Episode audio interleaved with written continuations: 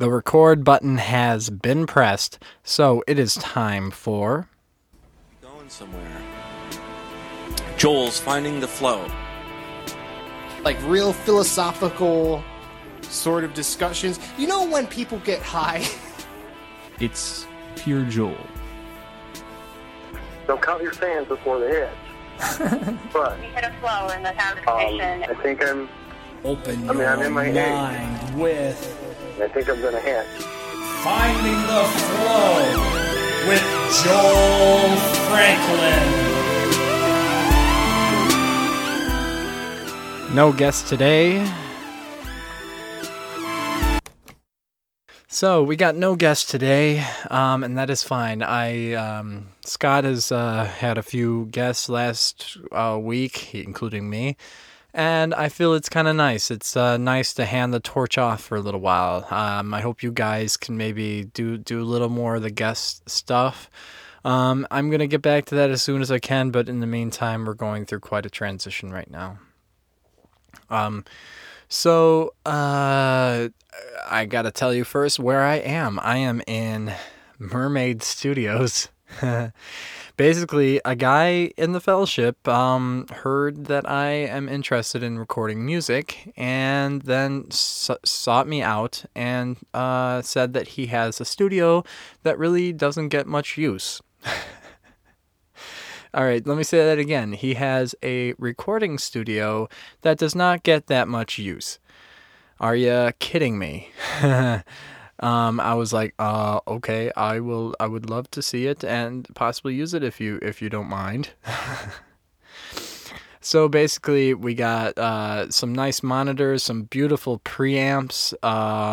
He's got this nice FireWire interface, but I don't need that because I just hook up my Zoom to the whole thing. He's got some beautiful microphones. I'm talking into one of them right now, and it's a beautiful thing. I can't believe it. He has a soundproof room, and then the room I'm in right now, which is like basically the working room, the engineering room. And I just did a little recording with him today, and it was pretty sweet. We got him on voice and banjo, and we got those levels amazing, and we used the preamp has some awesome equalizers and stuff, and we worked on that, and it's just freaking sweet. So I just things keep on going well for me here. So within my immediate mile radius, I have a small farm, I have a bakery, I have a basically a place to perform live music, and I have now a recording studio. It's like it's all being placed right in my lap, and I don't know. It's like it's crazy, but then again, a lot of people talk about the honeymoon phase. I think that's true in any job. There's usually a honeymoon phase, and so. I feel like, and they also say, it's interesting. You never know how long it's going to last. And they were loving my honeymoon phase as I've been doing a lot of things around the community and just having, obviously, a lot of people notice that I'm just on a very big high right now. But I have recently, I think, officially come out of my honeymoon phase. And to no fault of anyone, but basically family is the big equalizer. I can't just go off and be doing anything I want when I have a family to be concerned about. So that is kind of where I want to talk today. I actually don't have much time today, so I'm gonna just go right for that. I loved all the podcasts last week, and please don't. I would love to have done some decent feedback, but I can't get into that because it's gonna take too much time, and I would not be able to do you guys justice.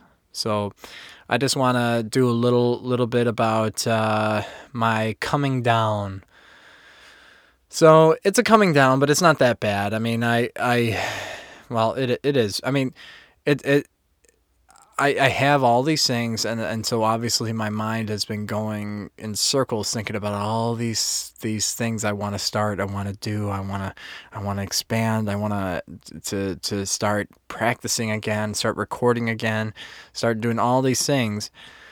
But you know, there's not much time for free time during the week here, and then Once I do get some free time, then I got to think about the family, obviously.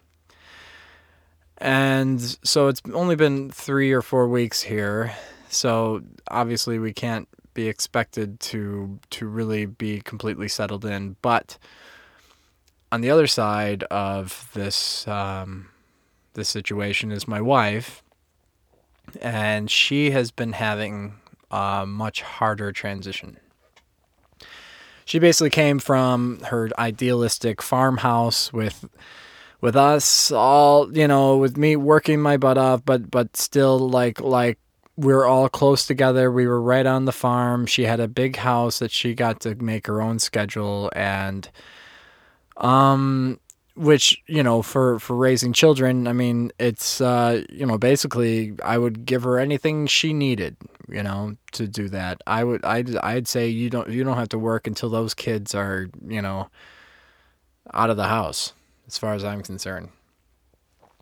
But where we are right now, a lot of people have worked with children, and a lot of people, you know, I mean, it's not being said blatantly, but I think there's kind of an undercurrent that there's expectations that even if you have children, you're still expected to work. And I personally feel like things are changing, and I think that no one is making Sarah feel guilty about it, but still, it's obviously changing for the harder for her. She's got to work more, and she's got to also be raising the kids. And so we're trying to think it out, but it's very early in the game, but it still doesn't matter. Like, Sarah's definitely been feeling like chopped liver lately. And that's the real deal, you know, all you single men out there. Focusing on your pursuits, basically doing what you want, you know,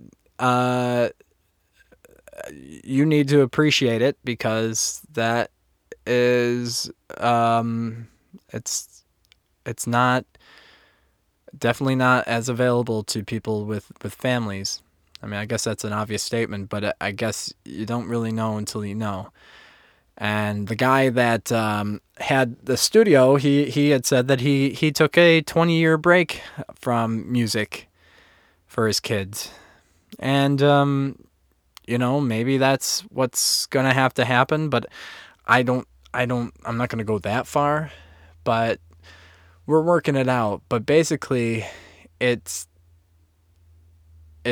that no matter how much justice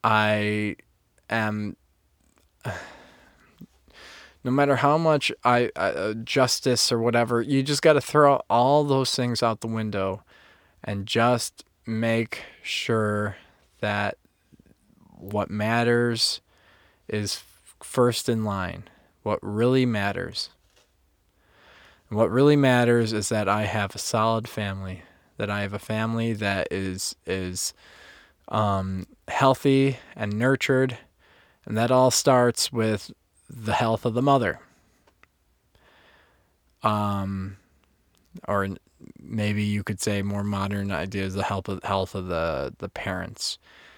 And so the health of the mother is related to how well the father treats her. And then the health of the mother is related to how happy the children are.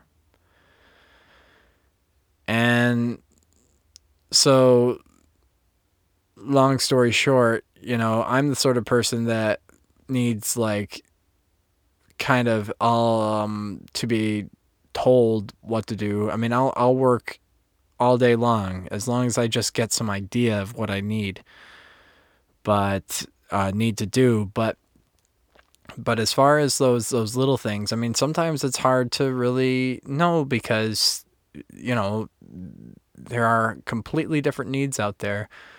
There's completely different lifestyles and there's completely different things that make people happy. And that maybe could be like a man-woman thing. That could be just an empathy thing. That could be a whole milieu of things. But all I can say is that, I had a sobering last few days that has kind of brought me to a place where I need to reflect upon these sort of things. So that's it, man.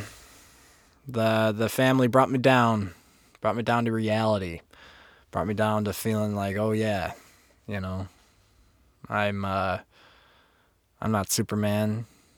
I'm just a man, and I'm Superman to a couple little girls, and I gotta remember that. Oh man.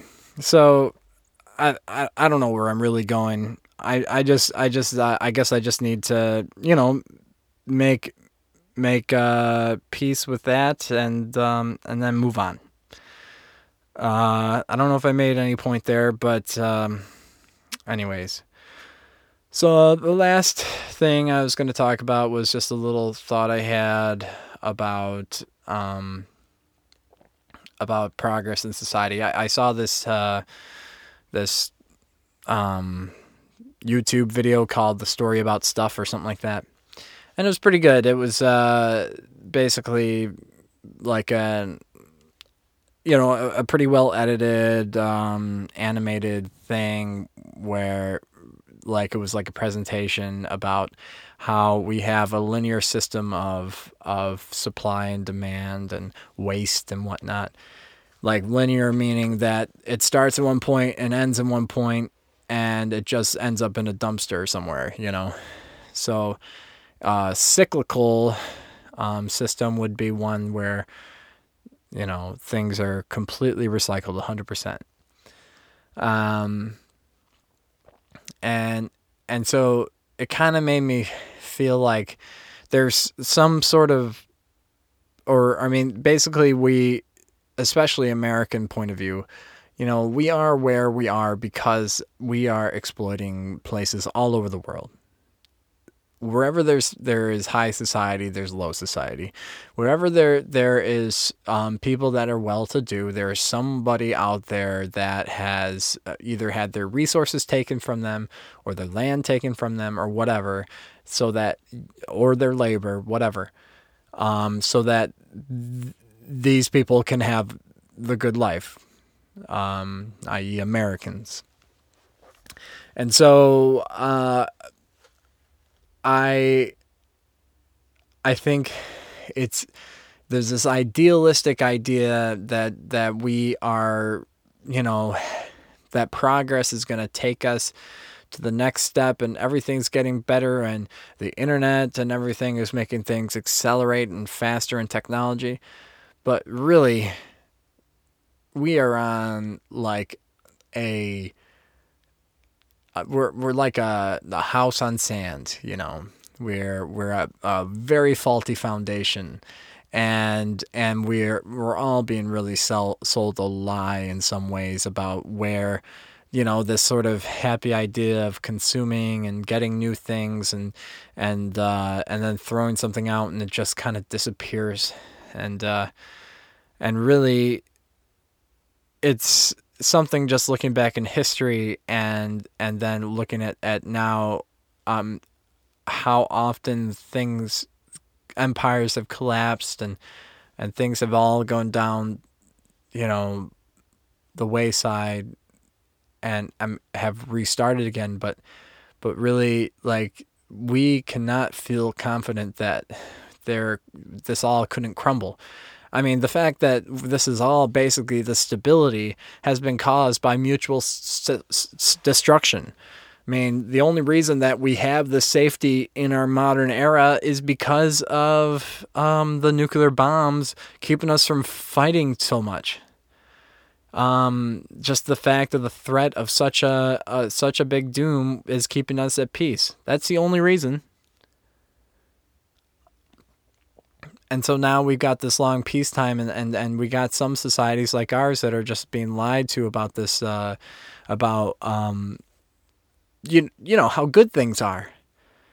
Because the reason that things are so good is, yeah, because other people, I'm kind of talking around in circles, but really my point is that we are teetering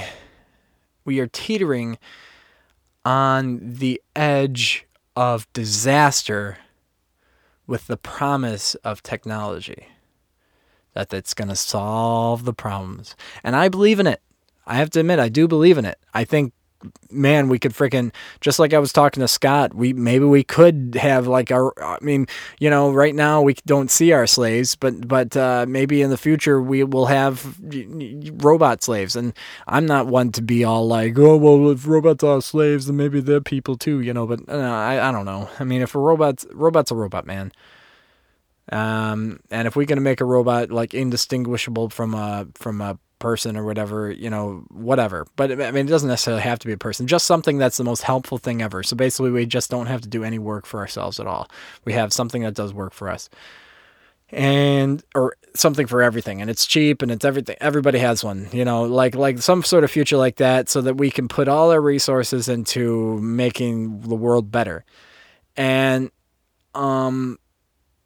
I believe in that, but I also know that there's that reality that I was saying, that we are teetering on total destruction, self-destruction, with the promise of the future of technology.